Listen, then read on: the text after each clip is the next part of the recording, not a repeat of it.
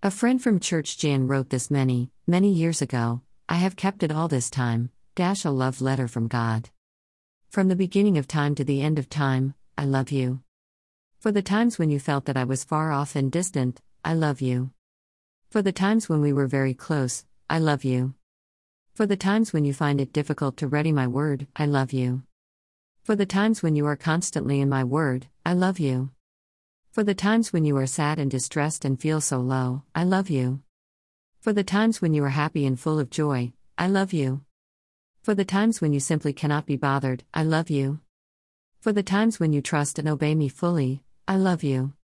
For the times when you go days without even speaking to me, I love you. For the times when you tell me everything, I love you. For the time when my only beloved son died in your place so that I could call you my sons and daughters, I love you. No matter what you say or do, both now or for eternity, I will always love you. Beloved, you are of exceeding more value than rubies to me. Hear my whisper to your heart, beloved, you are not forgotten. I love you.